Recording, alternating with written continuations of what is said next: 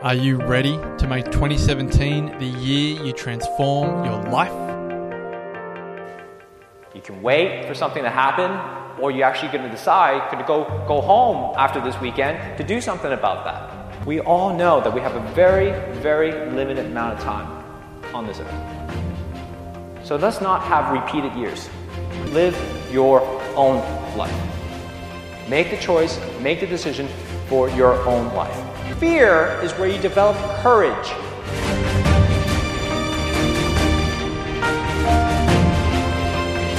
There's a moment going, holy crap, all right, I'm going to do this now.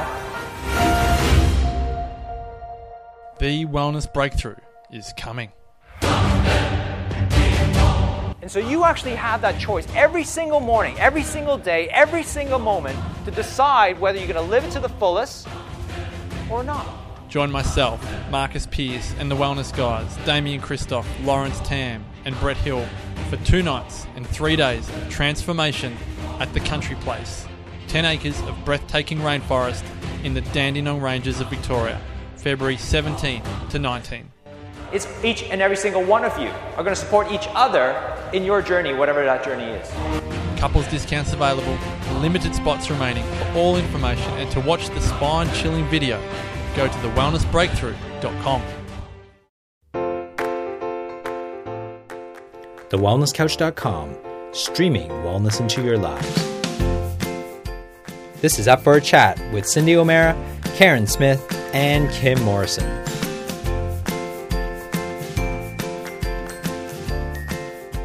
Here we are up for a chat about the hottest topics that are important to you, inspiring you to awaken the change within. I am Kim Morrison.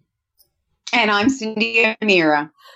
This week we don't have the beautiful Karen with us. No. She is busy, but oh my gosh, have we got someone absolutely phenomenal to share the stage with you. So please, mm. Cindy, introduce us to the gorgeous Kelly. Yeah, look, I um, as some of you know um, who, who've been listening, I um, became one of the 100 women of influence, and I went down to Sydney um, for the the gala dinner. There were 700 people in the room, and I was uh, next to Kelly. She was in the next table, and what I did while I was there, because I never had the time before, was I started to read about everybody in the 100 Women of Influence and what they did. And what I noted was that many were in the medical field, in the science field, in the technology field. But when I saw Kelly's profile and that she was in the food field, of course, I felt an affinity to her. So I'm I'm looking everywhere for this person, you know, what does she look like? And, and I thought, oh my gosh, she's right next to me. So I made the move to go over and talk to her about what she was doing. And um, Kelly, I was absolutely blown away by our very brief conversation of what you're doing. So what I ended up doing from from Kelly was I got a website which is Food Ladder, and we'll talk more about Food Ladder. And I said, Would you mind, you know, coming on up for a chat and being part of it? Now, you think Kelly, in what she has done in her life, would be in her 50s or 60s. But Kelly is a very uh, Kelly. How old? How old are you? If you don't mind me asking. No, no, that's fine. I just turned thirty. See, it, when you when you hear what this girl has done and how she thinks that you, everybody that's listening will be like going, well, I wasn't thinking that at 20s or 30s. So, um, welcome, Kelly, to Up for a Chat. We are Thank so you. excited. Yeah, we're so excited to hear all about uh, what you're doing. But before we get into that, I found interesting why you are where you are. Can you give us a, a rundown of your life, um, what it was like growing up, um, what your family uh, did for you as far as um, your travels? Would you give us a rundown on that? Sure. Um, yes, and firstly, thank you so much for having me, ladies. It's great to be here. Um, and very kind introduction. Thank you again. Um, yeah, so yes, my name is Kelly McJannett, and I'm the CEO of Food Ladder, and we're a um, international social enterprise based out of Sydney. Not that I spend that much time here anymore, but that's uh, that's fine. When I was, um, yeah, I suppose I, I I grew up in Sydney and uh, had a, a, lovely upbringing. My um, my dad was a teacher. my mum was in the arts, and uh, when I was 14, I think, we all went, the, the four of us, my little sister included, uh, on this backpacking adventure around the world. At the time, I remember distinctly when mum said, Oh, you know, we've got this wonderful plan. We're going to, we're, we're going to pull, pull you and Katie out of school for six months and we're going to backpack all around the world. I was like, Oh, couldn't think of anything worse. All I wanted to do was hang out with my friends. but it was really, as, as most 14 year olds do, but it was really interesting. And I, I only bring that up because I think looking back on it, it probably did have a really big impact on me and, and my worldview because all of a sudden, you know, uh, young woman um, was kind of thrust into this global perspective um, and, and having the privileged opportunity of being able to meet and see different people from all sorts of different walks of life and different backgrounds and different socioeconomic standings and um, I suppose really appreciate how fortunate um, I was to be a young woman born in Australia um, and given a, an education. Uh, that really became very clear to me, um, and it imbued me with a, I suppose, a sense of empathy that only comes through exposure to different cultures and um, ways of life. Anyway, it wasn't at that point to know that it would have uh, an impact on my career as such.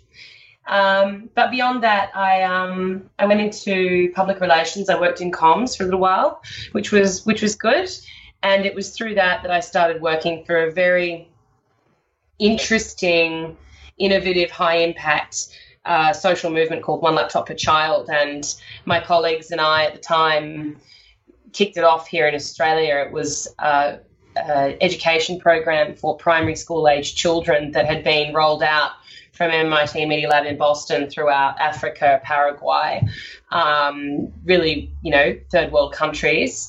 And we understood that there was a need here in Australia and among our Indigenous communities to have a solution that would engage children in remote Indigenous communities in education and, and allow them the flexibility to, I suppose, practice their their cult, you know, cultural practices, traditional cultural practices, without it having an impact on education. And one laptop per child was a way of doing that, and it was very interesting. And um, obviously, I was young; I was only a year out of uni, um, but we had great success. Uh, worked with a great team of people, and we rolled the program out through, yeah, some of the most well, the most remote communities in the country and that was very interesting. It, it, gave me again. I mean, my family, there have been a lot of interaction with Indigenous culture just through my mother's work, but I hadn't up until that point had on the ground,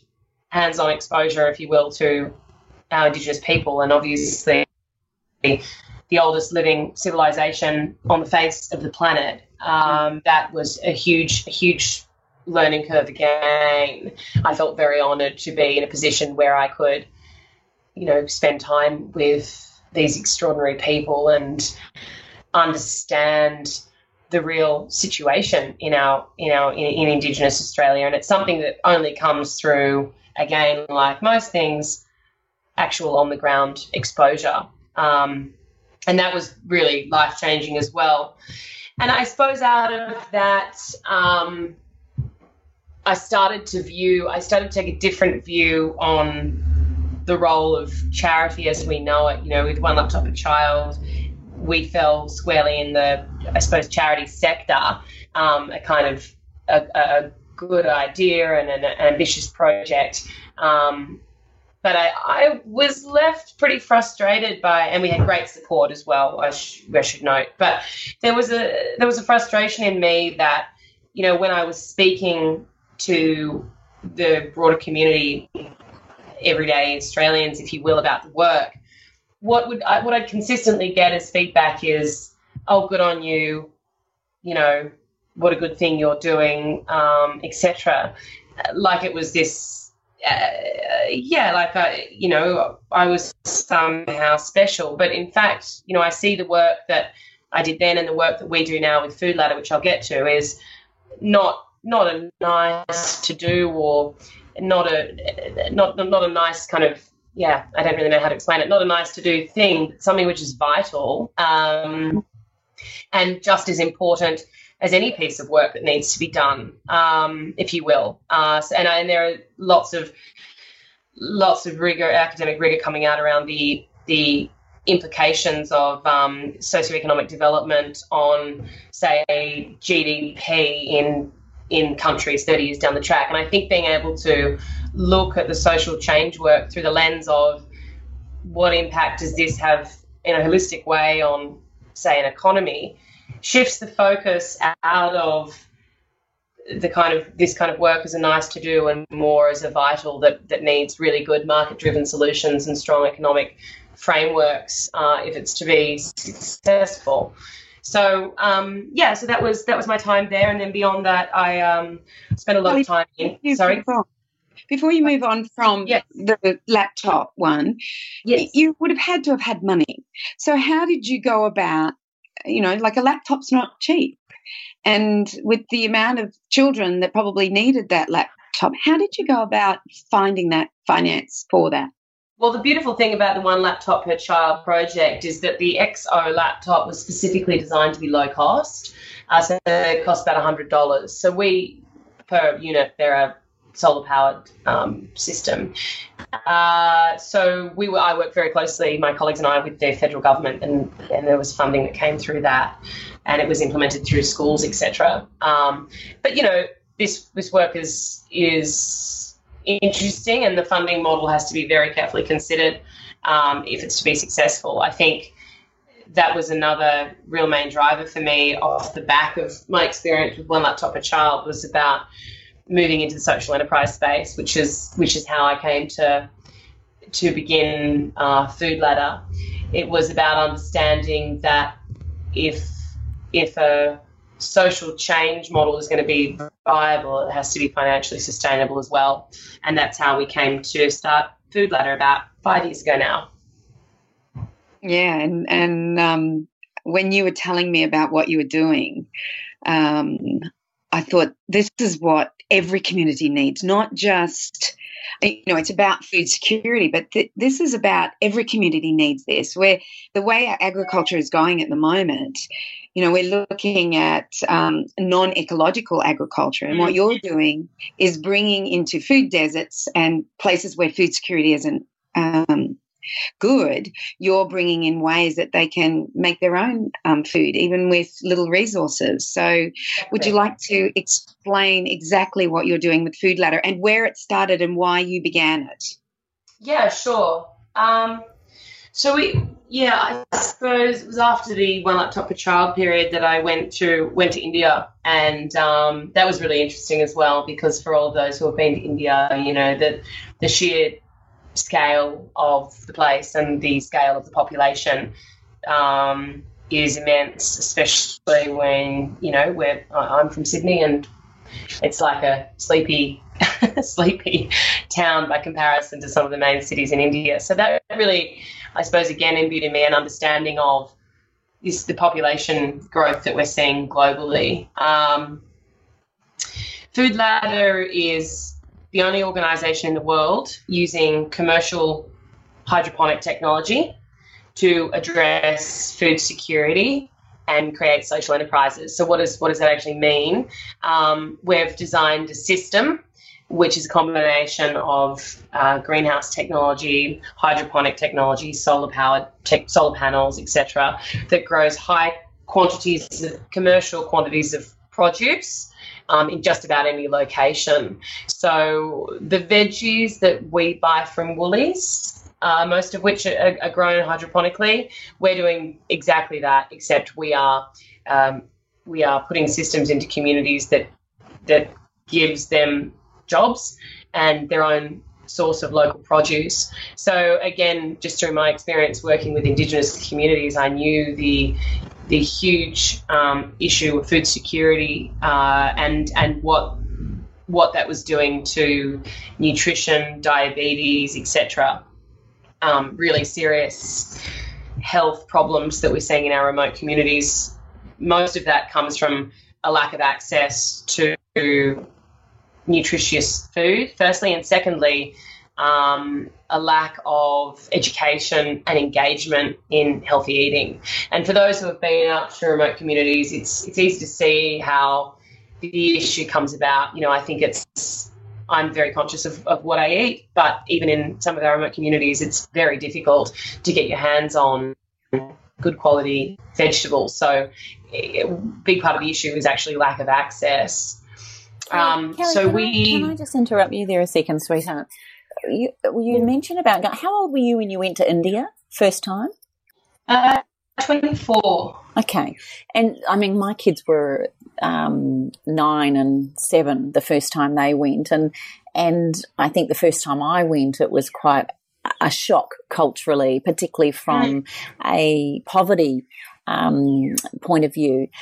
One of the things that shocked me the most, though, and with you being older at 24, and probably disturbed me more than anything because of my awareness around food was just the vastness of fast food takeaway kind of outlet, the, the westernization yes. thing that was occurring in some of the prominent or all of the prominent cities. I just, uh, how, where did it click for you?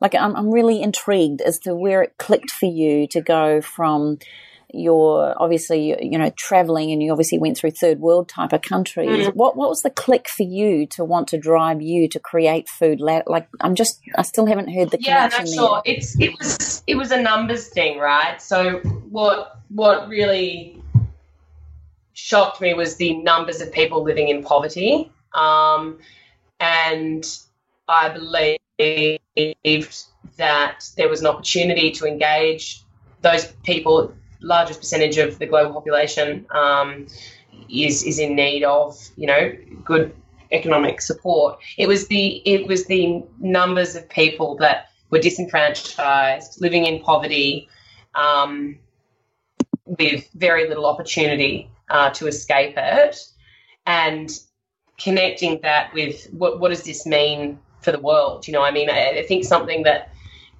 we, we suffer a lot from as a society is the mentality that if you're fortunate enough to be born in a first world country, um, the problem of poverty is not yours, it's somebody else's, you know, and people talk a lot about luck. I mean, it is just luck, I think, from my perspective, to be fortunate enough to be born in a place, you know, like, like Sydney and place like Australia, it's, it's really a matter of luck. So for those that aren't so lucky, I don't think there are enough viable models and uh, frameworks to support strong economic growth and sustainable social development.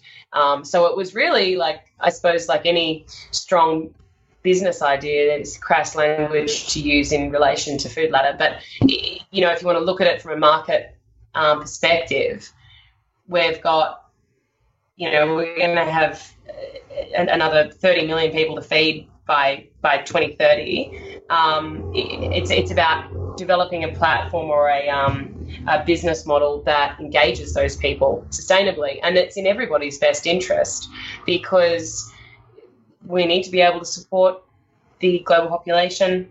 It's very important for economic um, development, uh, and you know, as we're seeing today, people people need to be supported in a way which is financially sustainable, or they need to have opportunities um, that are that are financially viable.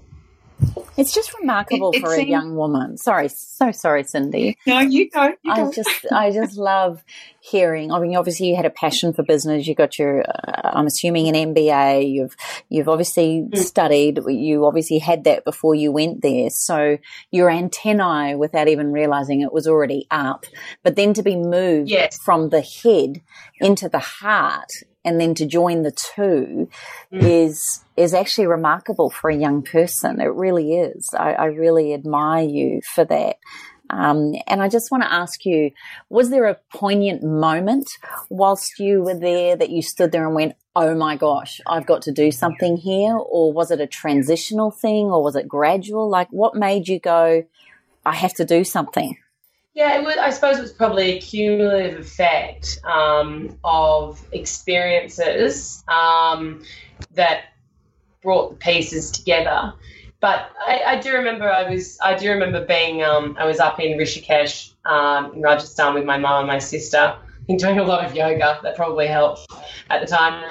Um, and um, I remember I had a little notebook and I was furiously like um, nutting out this business model. I was saying to mum, look, look, look, like look at this, like you know, just bear with me here. Kind of look at the look at the opportunity and the the, the numbers, and surely I could get funding for something like this. We could we could make something work here. And um, I think she I don't know what she thought, to be honest. But um, you know, there's been a lot of yeah, it, it's been a very it's been a lot of passion behind it. It's been and my my colleague uh, Alex Sheed and I have been doggedly pursuing this um, for five years now. We knew we knew that there was something that really needed to be done, and um, and we we set about doing it. And it, you know, the social enterprise thing, social enterprise as a model, is very new in Australia, really. And I'm starting to see a shift now. Five years ago, it was like no one even understood what you were talking about um, when you when you talked about financially sustainable um, social social work or social business. People just didn't didn't really understand the concept, and we've had to be, you know, very very single minded about ensuring that what we deliver is best practice. Um, and that's been successful, and I'm very lucky to be able to work with, with good people at Food Ladder that have ensured success around that. But yeah, I, I think it was it was a transition, but yeah, it was a cumulative effect. It was a cumulative effect, and really as as well working um, a lot of work with the government and understanding the huge job the government has to do as well in in delivering or supporting supporting people and and um, having the right frameworks in place, being able to work hand in hand with the government to create something which actually does work on the ground. Because the huge leap from what actually works in a remote Indigenous community right through to what actually works for policy and how and how that supports policy um, is complex as well. So there's a myriad of complexities in it. It's not easy um, by any stretch, and the social enterprise space needs really good people. I mean, it needs best minds in business, as far as I'm concerned. Um, so, you know, I'm, I'm really happy to see social enterprise being a part of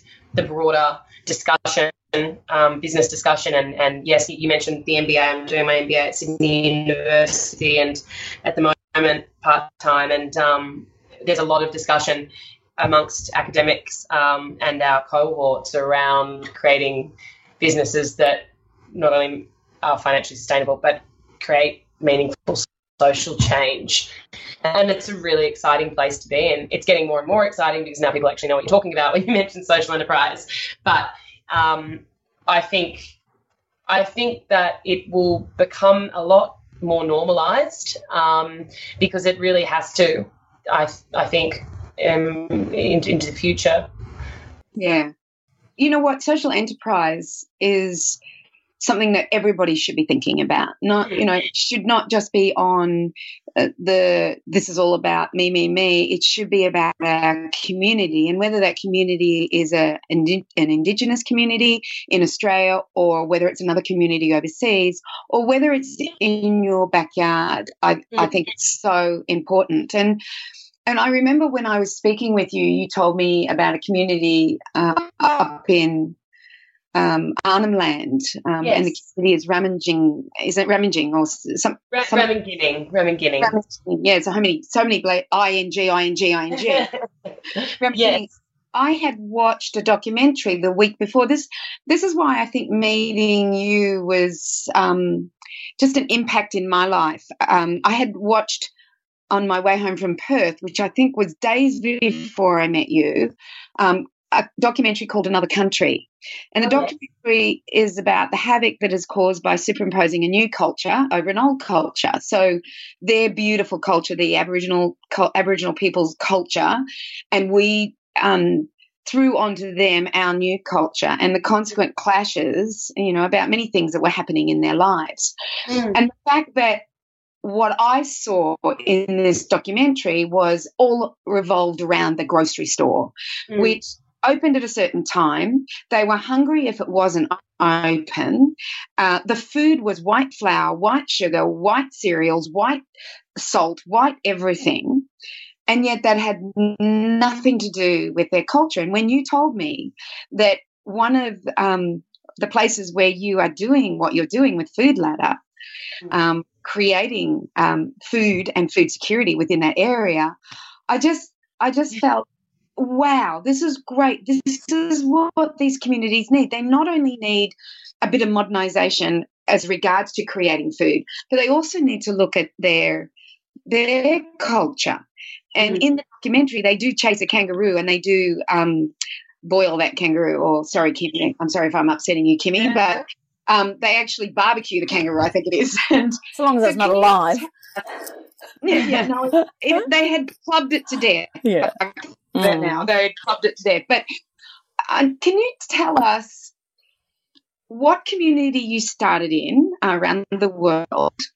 Why did you choose that community, and what did you do? Yeah, so we um, predominantly where we work in India and the NT at the moment.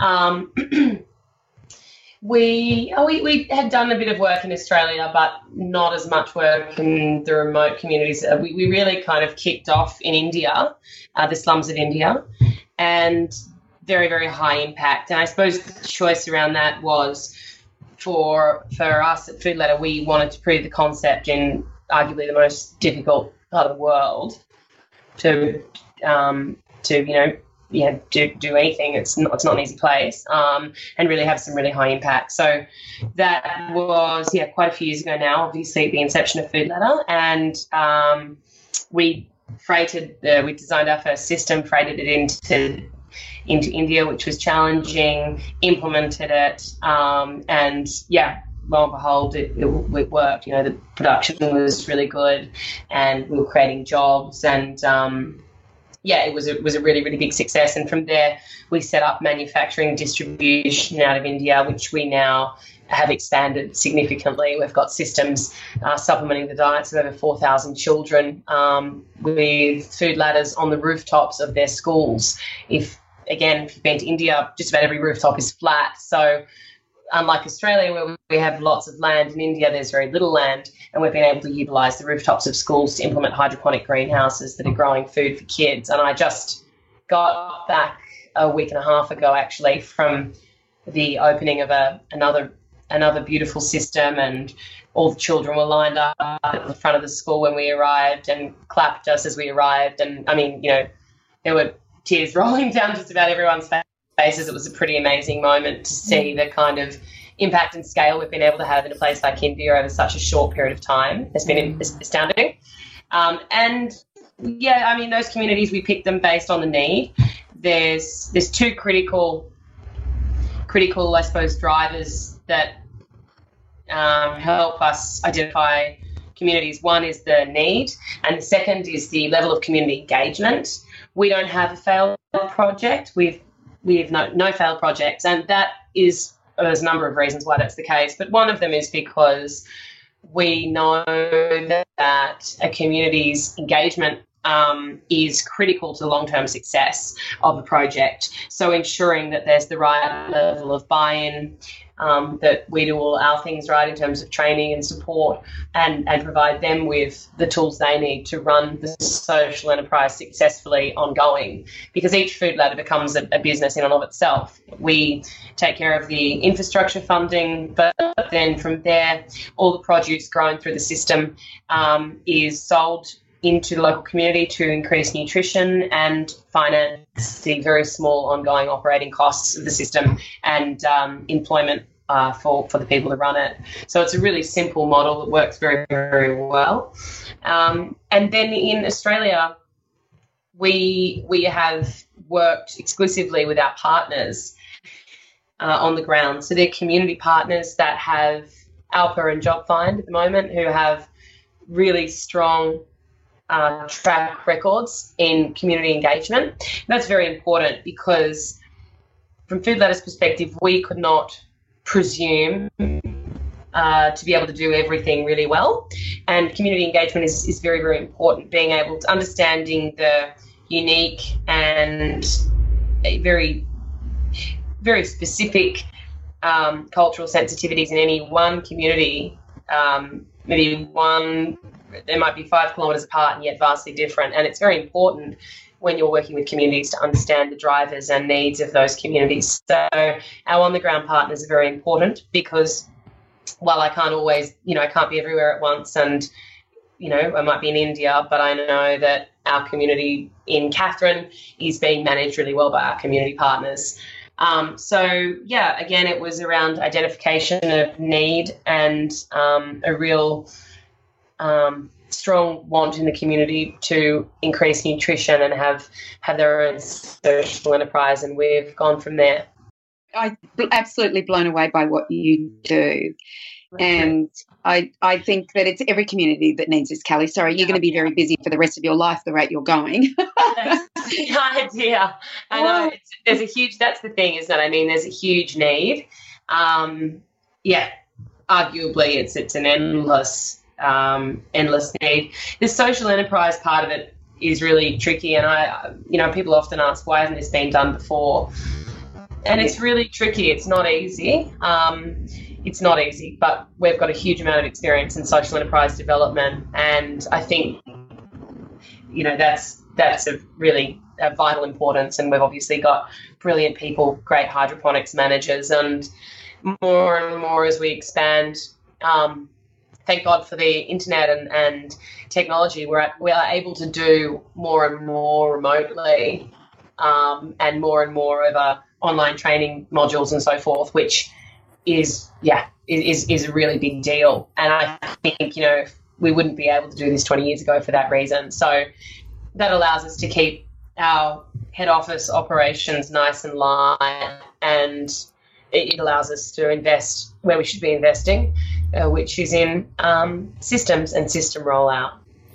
Kelly, can I ask you? Yeah, I think. Just, oh, sorry, yeah. Cindy. Sorry. You and I got started. I just want to talk. I know, no, sorry. I, I, just, I was hoping, if it was all right with you, just to to step out of the model, step out of of, of the of, of what we've been talking about, and just tell people who haven't been to India give them a sense of what you saw.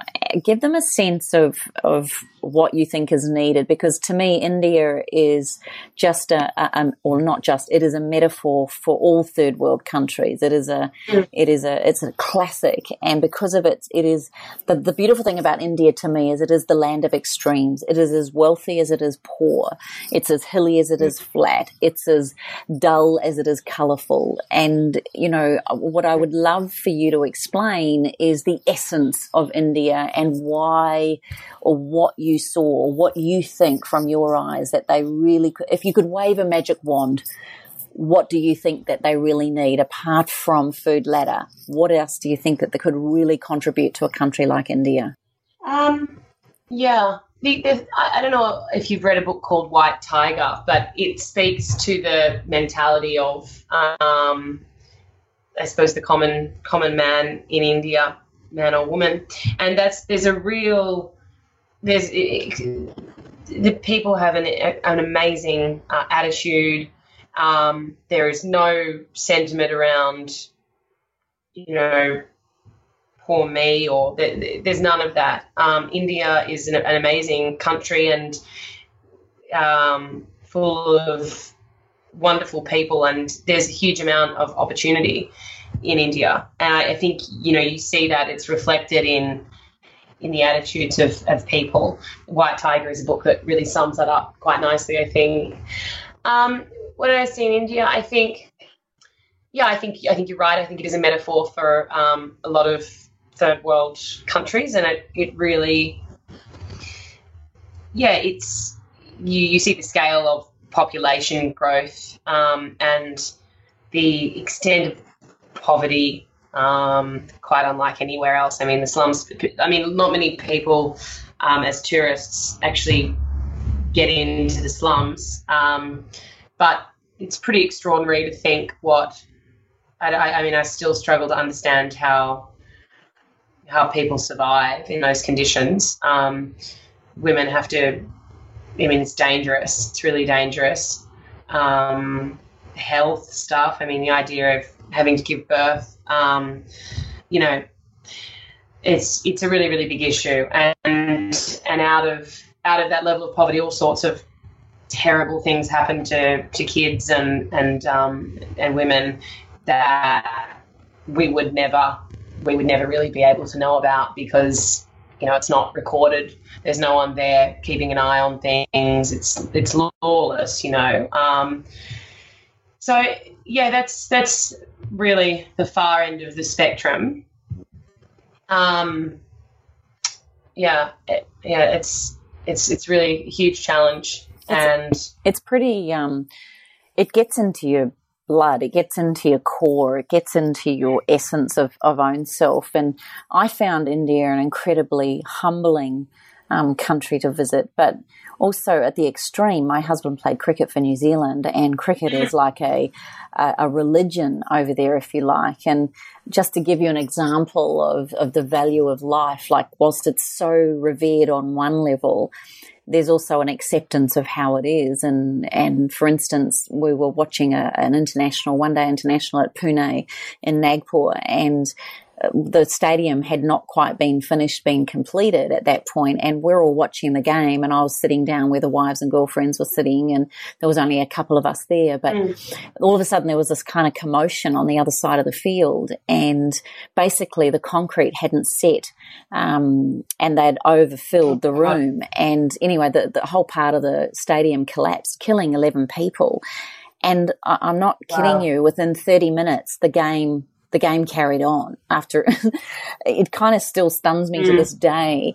But what I'm trying to get to here, you, you touched on the point that they don't wallow in their in their positions or it's not like they sit there wishing away their lives away it's kind of like a get up get on mentality what's your thoughts around um, young women in india? Like do you see um, an opportunity for women there coming through with meeting women like you? Are you an ins- inspiration for some of them? Are you a connection for a lot of young women coming through? Is there something bigger than food ladders there for you as an opportunity and for them?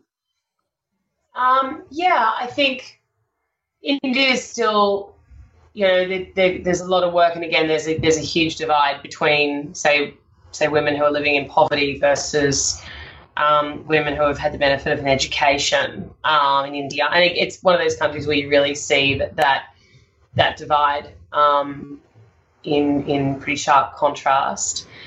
Um, yeah, I think the universities and academic fields are very, very active. There's a lot of, um, yeah, a lot of active um, work done, being done by women around uh, petitioning for social change and, and whatnot, and from men in, in young men in, in the same um, in the same position.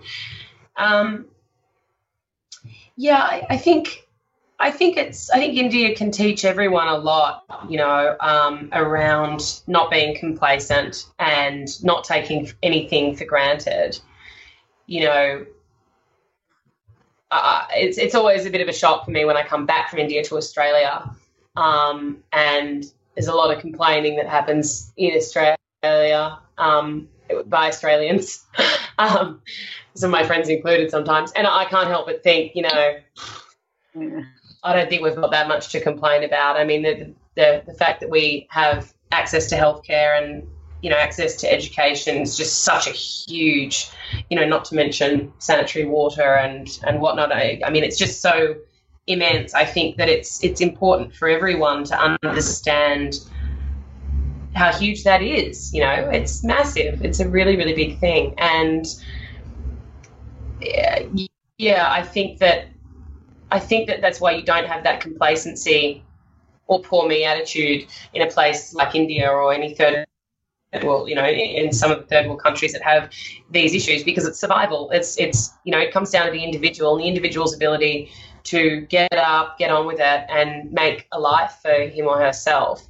And I think that's always it's always good to to remember that because um, you know we've we've got a huge head start in in Australia in those in that respect, and I think that that puts the onus on us as well to to look beyond Australia, um, to look globally at the challenges which affect the globe. Because I think until we start seeing the issues of the globe as our own, we're never ever going to see any change in in terms of you know poverty alleviation, food security, climate change. Um, we act often as humans too late, and I think in Australia we have a, the benefit of being able to uh, have a lot of academic discussion about these issues, but the reality is that they are very real for the vast majority of people, and I think we'd we'd do a lot better as a country if we were able to see beyond our, our own borders. And we need to fix within our borders as well, um, Yes. which is you know one of the things that you are doing. And you know you're doing it for India and you're doing it for our Indigenous people. But I believe that every household should have what you're doing. Mm. we we need to get I, I was looking at a picture the other day and it was a, a picture of uh, walls filled with lettuces and herbs and and things like that for homes Yes. So- i think that it's not just about us helping those groups of people because they've lost their ability to ecologically um, harvest foods or ecologically grow foods, which they did. The Indians uh, were unbelievable ecological farmers. And I would love you to meet Dr. Van Shiva, who is all about what you're doing. And I, I think um, you, you guys should catch up when you're Right. next here. She's in Punjab and okay. she's all about getting rid of the chemicals and the agriculture that's happening at the moment and bringing in this ecological agriculture. But I think that what you're doing should be come into mainstream as well, not just for Mm. um, the social enterprise um, that we believe social enterprise is. I believe that we need to get our culture back and we need to start back with our own social enterprise as well. So I think you got a lot of work to do in here as well, in, in Oh, we within do.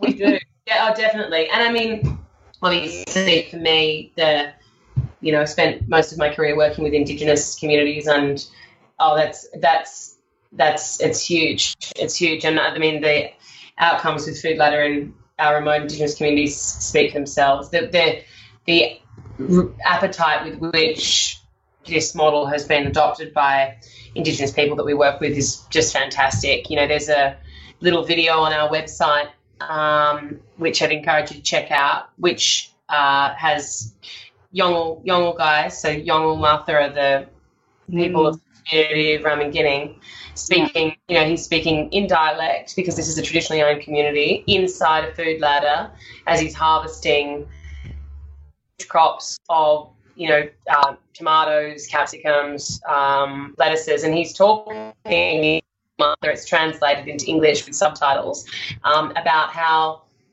40 years ago his ancestors were actually growing produce in in um, in remote communities, which isn't something that many people know. And he said he feels so empowered because for the first time in his life, he's got the opportunity to have a job that really means something to him, that makes him feel good. You know, it's when we all we all want that. You know, a job that he wants to do. He gets up in the morning and he really really wants to go and work in the food ladder. And more than that, it's what his ancestors did. So, in a bizarre way, Food Ladder is actually giving back to uh, some remote communities a sense of the sense of ownership. Um, you know that has been taken away. I mean, this is the first time in decades that remote communities that, that we're working with have been able to grow their own produce. It's, I mean, aside from the huge um, environmental impact of freighting food into these communities thousands of kilometres, you know, I mean, forget about that for a minute. Just the fact that there's actual, you know, work inside the community that is empowering and, and, and you know, these guys go back to their families and boast to their children about, you know, how what they did all day at, at work and then the kids go to the shop and there's the food that dad grew. You know, it's it's very simple, but it's it's palpable the impact that that has on people's happiness um, and and what that means for economic development in remote communities as well. Aside from the nutrition and aside from the environmental benefits of locally produced food as well. Kelly, have they lost you- touch with um, the, the the essence of what it is to eat well in India? Do you think? Like, I'll just give you an example. When we were over there, Jacob got quite ill on eating something and was mm. violently throwing up. And I've shared this before, but the mothers, the women that were there, because the men all went out and had a cigar on the deck. There was very, there was still very much that um, male female kind of, yeah, you right. know, where your place where your place is kind of thing. Mm. Um, but the mothers, the aunties and the grandmothers, all took Jacob into the room. They asked my permission, and he kind of like looked at me a little bit worried. Now you got to remember he was about seven or eight and yes. he laid down on this bed and they palpated him. They made up a tincture. They rubbed it onto his pulse points. They used an Ayurvedic tea. They, and then at one mm. point, I've shared this before, but I, I looked down at Jacob thinking the poor thing, and he looked at me and gave me a wink, like, you know, this isn't all bad, you know, yeah. like, I, do you think there's there's any chance, um, hopefully not, of of losing that culture and tradition around that innate knowing of what they know with the land, the plants, the the animals like is do you feel like yourself personally looking in with your eyes that there's the chance of losing that? Or do you think there's a chance of of enhancing it? Well no our our real thing is just providing access to produce. I mean the communities that we're working with have lost that through whatever means whether it's say indigenous communities where the the kind of produce isn't available or the price is too high the quality is not great through to um, communities in India where you know the communities that we work with, the kids, for example, the four thousand kids I mentioned previously. I mean, they'd be lucky to eat veggies once a month, and now we're able to get them eating veggies every every day. So it, it's about increasing access um, to communities who have who have who don't have access. Now, what those what the communities actually do with the you know what produce they grow, it's entirely up to them. Um, and in Katherine, for example, we're seeing some um, traditional crops being grown in the in the hydroponic system, um, which is fantastic because one of the challenges of these places that we we work with, and it, it you know it should be noted that there is a high correlation in poverty and those communities most affected by climate change because often we're talking about uh, traditional farming areas, etc., that with climate change are not not able to enjoy the same kind of outputs that they did previously. So by having a controlled hydroponic system, we're able to ensure that all year round. So I think it's only it only works to enhance tradition. I think it gives people access to food that they know and love and and can and can you know grow produce all year round. And what they cook with it what they make with it how they use it it's entirely up to them. And we're seeing certainly in the remote communities um, more and more um, crops being used for for those purposes as well. So that's great. So you don't feel like they're losing their um, their culture or their understanding of the land or that you know, how the Aboriginals know when to pick certain things or when certain fish are coming through. Like, you don't feel like they're losing that. It's just accessibility as far as you're concerned. Yeah, yeah, no, it's just it's just enhancing. You know, it's one doesn't preclude the other. Um, at the moment, it's just about having, you know, I mean, it's very, it's it's not, it's light touch. You know, it's um, it's really just about increasing access to to to produce. Love it. Love it. it is. Um, Kelly, if people go on your Instagram, they can see what you are doing, which is Food Ladder. I, I just think while people are listening to us, it'd be lovely for them to kind of get a concept of what you're doing. Because I remember when you were talking to me, it wasn't until you showed me the video that I yes. went, oh, that's what you're doing. So if people are like going, I, am not really understanding what a food ladder is, yeah. they can go on your Instagram right now, which is food ladder, and follow you and and see what you're doing in that ramen jing jing jing jing place. yeah, absolutely. And also and, our Facebook page as well. Um, we we are very active on on Facebook as well, and on on the Food Ladder Facebook page. And on the Food Ladder Facebook page as well, you'll have access to those videos that I mentioned. So, um, you know, uh, which is which is really nice to see, and lots of stuff from India as well. And how do you get finance for this? I know we talked about this that it's important to have, um, you know, everything in place in this social enterprise. So, for this, for Food Ladder, how are you? Is it people give you money? Does the government help you in each mm. country? How are you getting finances for this? Um, yeah, it varies. We have um, some really long-standing, wonderful um, philanthropic supporters, um, by and large individuals who just love what we do and have always been there with us and um, the systems in the Northern have been funded to date through the federal government, um, where there's a real, you know, um, desire to create economic development, obviously, and address nutrition. And um, we've had funding through the Department of Foreign Affairs and Trade, um, the direct aid, very coveted direct aid program in in India. Um, but you know, we're always looking for support. Um, so you can obviously donate through the the uh, website, which is mm-hmm. www.foodladder.org. Um, and we, you know, we're very grateful for what whatever support you know we receive because um, it, it certainly all helps. And the as you touched on for ladies, the market or the the need is so immense. Um, there's really there's a lot of work we need to do. So you know, we're very very, very grateful for, for the support that we get. Kelly, what's so your big somebody goal? looks Sorry, Cindy. Sorry, we're both so thinking. Yeah, what's the big picture, just, the big goal? We'll ask the big goal after I've asked this small question. Okay, okay. Um, okay. And and the question is, is that all right? I look at it and I go, I want one for my farm. Yes. And I just do. You also sell to people like me who um, would love someone who has already done this. It obviously comes like an IKEA pack. Not quite. Not it's, quite. It's, it's, it's, it's, a little bit more complicated than that. Um, and, and it's a big thing, you know, like this is community by community type thing. Um, so, I mean, to be to be honest, we we aren't really focused on the retail market at the moment because we are, you know, like I said before, we're a very small team and we're very focused on um, creating social impact. So for this point, certainly at this point, we are just really focused on rolling out to communities that don't have access to produce, um, so that we can we can address that. But certainly in the you know in the long term, I don't know three three five years, it would be great to have a retail you know a, mums and dads home solution, if you will, uh, food ladder. It's uh, get a surprising amount of people wanting one, but yeah. at this point, I think we've got our work cut out for us, just in, in creating the, the, impact in the communities.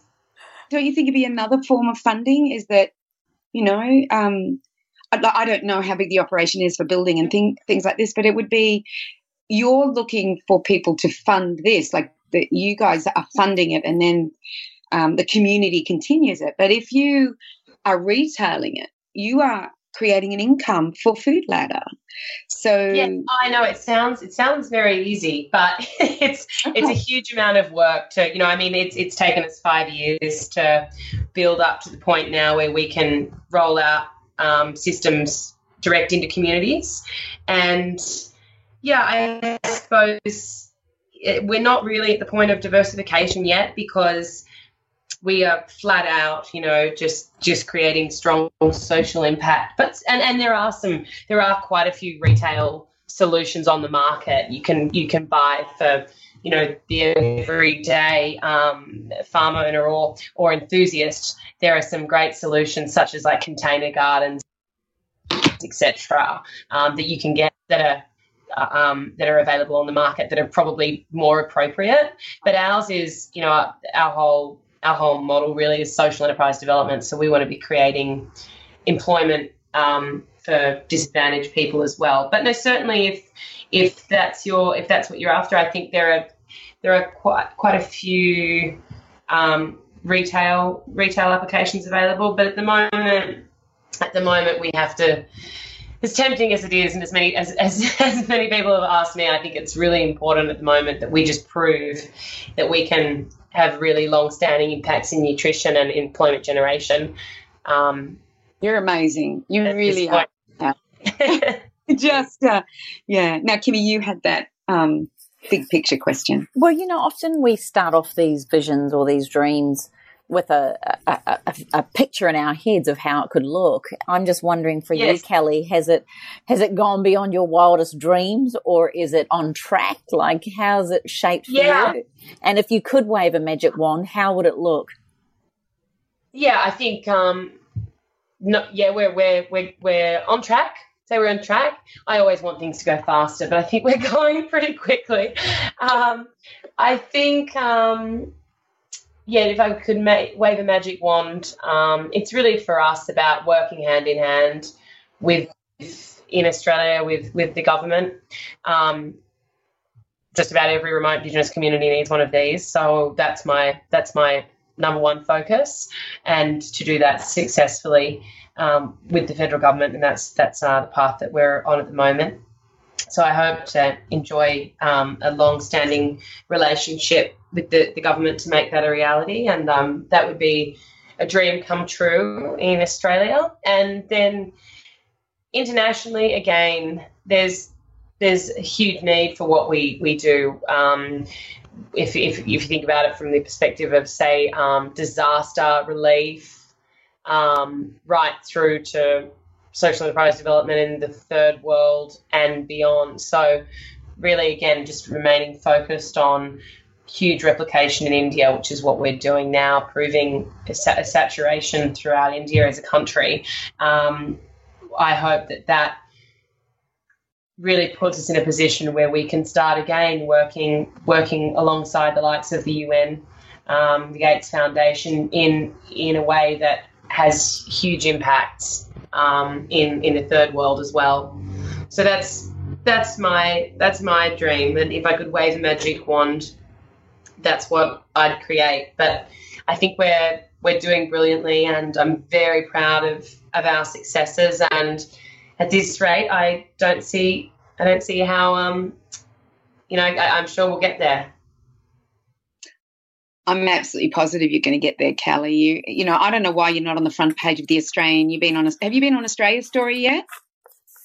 Not yet. Right. I know one of the producers. I'm sending her your way. You need oh, to be on. Fabulous. Thank people you. need to know about you, Kelly. You know, it's like I just feel that if people knew what you were doing, um, there would be so much more support. And this is what angers me. You know, we we see on the front page of newspapers, just stuff that is not social enterprise, is not helping the world. Just it just puts everybody in a negative perspective about what's happening on the planet, as opposed to the most wonderful things that are happening on the planet, as what you're doing with Food Ladder. And um, I just think um, yeah, more people need to know about you. So hopefully, with Up for a Chat, we can um, get you out there and get more people seeing what you're doing. And maybe there'll be other countries that knock on your door and say, we need um, this food ladder because the pictures are amazing, what you're doing. Yeah. And, mm. and I love and, the Instagram. That, yeah, it's good. And that, and that community in Arnhem Land,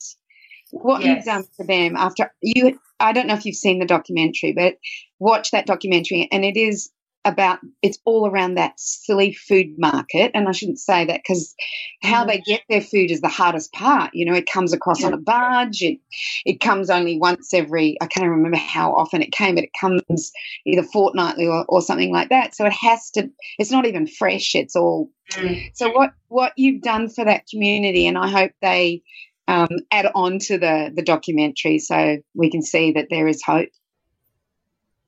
Oh hello Oh, there you are. Yeah. There you are. there. Sorry. No, no. Kelly, what final, can you tell us how people can get in touch with you? Is it donation? Are you crowdfunding? Are you selling yourself? What exactly are you doing? How do people, how do we help you?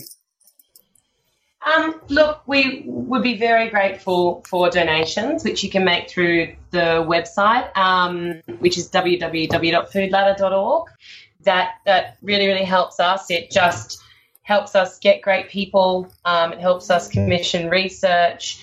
Um, really important. I mean, all the infrastructure funding we raise independently, so it's really about bolstering the you know our organisation um, so that we can we can deliver on huge scale. So that would be absolutely fantastic, and we welcome welcome um, any any contribution. And yeah, certainly um, follow us on, like us on Facebook so that you can receive up to date news and, and photos as systems go in and harvests happen around the world. It's a really amazing um, platform to kind of appreciate the scale of the work um, and the individual stories of the people that we're providing employment to as well. So that really brings it home. And yeah, I hope I hope that you know in a, a year's time, or maybe even off the back of this little podcast, Food Ladder is more of a household name, and um, and we're able to work even closer with the um, the Australian government to have a really big impact here. Mm, definitely. And does your fiance um, work within the food ladder, or his? No, no, he, he's a, he's very busy. He's an architect. So does he design the food ladders? no, no, he doesn't. He doesn't. Um, he doesn't. He's um, no. The the food ladder systems are all designed by hydroponic experts. Yeah. Um, but he's an incredible emotional support. So he does have his role. He he has his role. Don't you worry about that. I'm sure he does. He was absolutely. It was absolutely um, a delight to meet you two um, at that 100 Women of Influence. If nothing else comes of that 100 Women of Influence for me, it was meeting you and seeing what you're doing and having you on this podcast. Um, well, thank you so much. Yeah. Oh, I just want to reiterate too, Kelly, you're just amazing, yeah. an amazing young woman. And you know, I, Cindy was talking about you before, and she said, "Gosh, I, I wasn't thinking like this at, at these young ages." But I have to say to you, you probably don't realize how extraordinary Cindy is. She has a massive following. She is a she is a thinker that totally goes beyond the norm, and she's certainly a trailblazer in what it means to eat real good quality food that actually comes through culture and tradition, or honoring the land, or appreciating that we can do it without chemicals, and and also sustainability throughout communities. So, mm. you know, for the two of you to meet, there's no accidents. I'm sure there was hundreds, if not thousands, of women oh, and people in that room. There was no accident you two met. there are none. You're exactly right. You're exactly right. It's a it's, it's a um, privilege, and I just want you to know I am a marriage celebrant. I have I love Sydney. I'm just thrown. Oh, no, I love it. I love it. Oh, I'll be sending you an email married the best of them in New Zealand and Australia. Very a lot of celebrities. So, yeah. oh, can, I, can I just say, on behalf of India, has a very special place in my heart, and it's a place that I've visited a number of times. My husband's been there well over twenty times, if not twenty-five times. Wow, um, he is very much a well-known icon over there, and if you ever needed um, someone that could support you in in him. He has lots of doors he can open over there for you. Oh, so fantastic! I'm going to sell him to you oh, over the over the phone please, now. please do. No, great, great, great, great. No, that would be great. We need as many supporters as we can get. So I'll, mm. I'd appreciate that. That would be great. Oh, there'd just be some incredibly influential um, Indian, if not politicians, but mm-hmm. certainly people of dignitary and people that could help you, I'm sure. Um, Danny may have a, a, way to support you on that. And he's such a great soul and he has such a soft spot for India as well. And as I said, I know India is just the reflection of all the other um, third world countries and even back to our own indigenous cultures here in Australia. So can I just say congratulations? And I can see why you're in both of you too. I actually feel incredibly humbled to have you both on the line. Um, and I'm sure I speak on behalf of all our listeners that to have two of the top 100 most influential women in Australia in one call, I, I don't think any of us will really be able to pinch ourselves until we've completed this. So to both of you, especially you, Cindy, my dearest friend, and for introducing us to the gorgeous Kelly, thank you. Oh, thank you, Kimmy. I, I, yeah, I think every one of those women were. Um, it was it was an interesting evening. It was um, a very inspirational evening, and every woman that I met, um, I was absolutely blown away by. And um, I must say that during the evening, there were two male speakers, and one of the male speakers was from Westpac, and I actually ended up getting his speech. Uh, he had some amazing things to say about uh, women and um, their role and what they're doing in society. And he he was absolutely brilliant. The second speaker, I don't know, Kelly, if you agree with me on this one, was the head of Fairfax, and he, I believe that he did a very political speech that was uncalled for. That's why I said. Very uncalled for. So um, that was my only disappointment in that whole evening was him. But you know, there was one other woman there that I would love to interview, and she was a hundred and Kelly was she 102? Yes. I think Yeah. she's extraordinary. Yeah. Yeah, yeah, yeah. Yeah, Kimmy. She was a ballerina, and wow. she was, and you should have seen how she was dressed. She was Aw. dressed like, I don't know, thoroughly modern Millie um, back in the twenties. That type of dress, and she, she was such such poise, such dignity, and what she had contributed to the arts. Um, and to ballet and to the Australian Ballet um, was phenomenal. You might know about it because Kim's daughter is a, a prima ballerina. Mm, Oh, wow. mm. Oh, Oh, fantastic. Well, yes, she's, well, I- I'll have to look her name up. Um, Yeah. but she was amazing. Well, no, it was so nice to have such a strong celebration of female achievement in um, in Australia, and yeah, such a dynamic group of people under the same under the same roof. Um, It was great. It was really wonderful, and it wonderful to that you know we're able to carry that on here as well.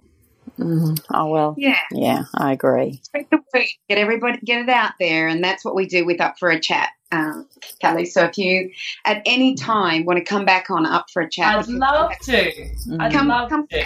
Yeah, and tell us what you're doing and where you're Yeah, up I'd to and what communities you're in and what help you need. We we would absolutely love to um, have something to do with, with your social enterprise. Um, Fantastic. Mm. yeah, in spreading. Wonderful. Congratulations. Any fa- last words from you, Kelly? Um, just um, just thank you, and you know, I'm I'm really honoured to to be able to be here having this conversation about you know such such an exciting time um, in in in business and social enterprise development, and I think um, with this kind of energy behind us, I think we'll be able to do wonderful things. Yeah. No, no, you won't be able to do more wonderful things. You're already doing amazing things. You'll just do more amazing things. So well done. Look, look, I'm sure all of our beautiful listeners uh, agree with Cindy and I today that today has been not only mind blowing, but incredibly, um, inspiring. Inspiring is probably the greatest word. And so if you've enjoyed this podcast, then please make sure you go to our Facebook page, facebook.com forward slash up for a chat, post all your comments and feedback there or any thoughts that you might be able to help us to help Kelly do what she's doing so beautifully.